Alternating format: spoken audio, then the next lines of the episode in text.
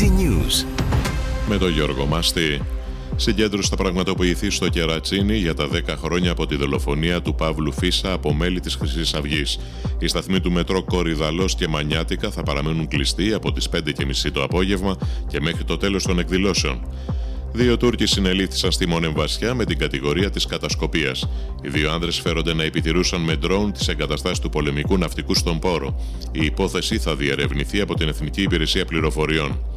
Επαναπατρίζονται με αεροσκάφος C-27 οι σωροί των πέντε Ελλήνων που έχασαν τη ζωή τους στη Λιβύη σε τροχαίο δυστύχημα.